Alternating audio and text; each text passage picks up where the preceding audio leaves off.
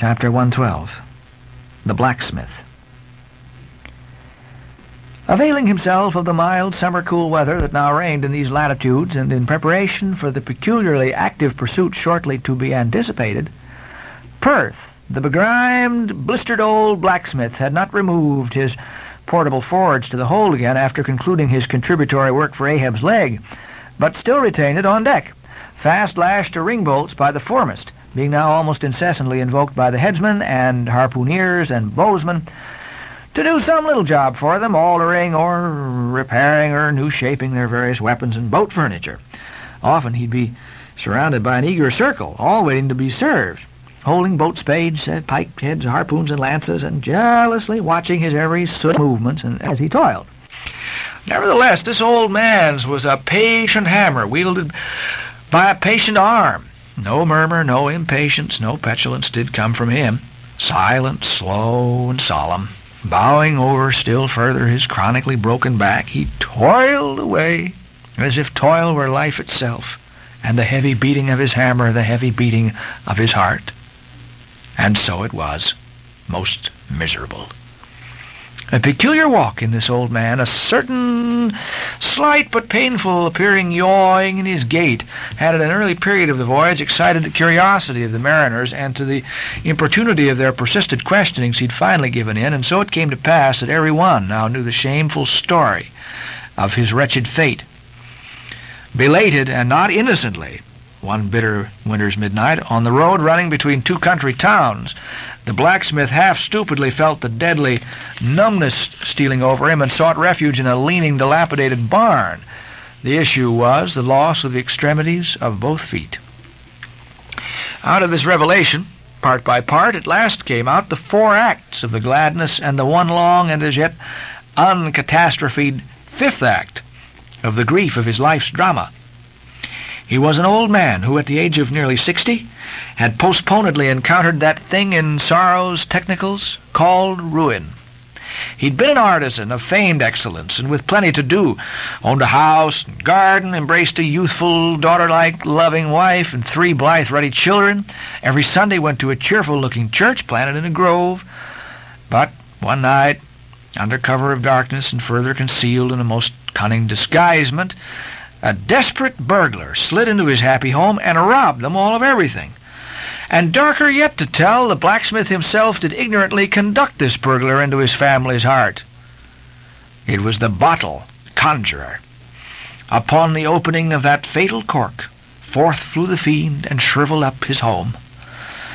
Now, for prudent, most wise, and economic reasons, uh, the blacksmith's shop was in the basement of his dwelling, but with a separate entrance to it, so that always happened that always had the young and loving, healthy wife listen with no unhappy nervousness, but with vigorous pleasure to the stout ringing of her young-armed old husband's hammer, whose reverberations, muffled by passing through the floors and walls, came up to her not unsweetly in her nursery, and so to stout labor's iron lullaby the blacksmith's infants were rocked to slumber. Oh, woe on woe! O death, why canst thou not sometimes be timely? Hadst thou taken this old blacksmith to thyself ere his full ruin came upon him, then had the young widow had a delicious grief, and her orphans a truly venerable, legendary sire to dream of in their after years, and all of them a care-killing competency. But death plucked down some virtuous elder brother on whose whistling daily toil solely hung the responsibilities of some other family, and left the worse than useless old man standing till the hideous rot of life should make him easier to harvest. Why tell the whole?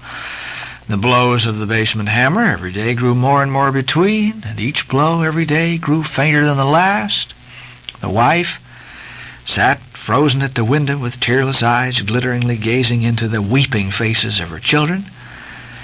The bellows fell, the forge choked up with cinders, the house was sold. The mother dived down into the long churchyard grass, her children twice followed her thither, and the houseless, familyless old man staggered off a vagabond in crape, his every woe unreverenced, his grey head a scorn to flaxen curls. Death seems the only desirable sequel for a career like this, But death is only a launching into the region of the strange untried, is but the first salutation to the possibilities of the immense remote, the wild, the watery, the unshore. Therefore, to the death-longing eyes of such men who still have left in them some interior compunctions against suicide, does the all-contributed and all-receptive ocean alluringly spread forth his whole plain of unimaginable taking terrors and wonderful new life adventures? And from the hearts of infinite Pacifics, the thousand mermaids sing to them, Come hither, broken-hearted. Here is another life without the guilt of intermediate death. Here are wonders supernatural, without dying for them. Come hither, bury thyself in a life which to your now equally abhorred and abhorring landed world is more oblivious than death. Come hither, put up thy gravestone too within the churchyard, and come hither till we marry thee. Hearkening to these voices, east and west, by early sunrise and by fall of eve, the blacksmith's soul responded, I, I come. And so Perth went a whaling.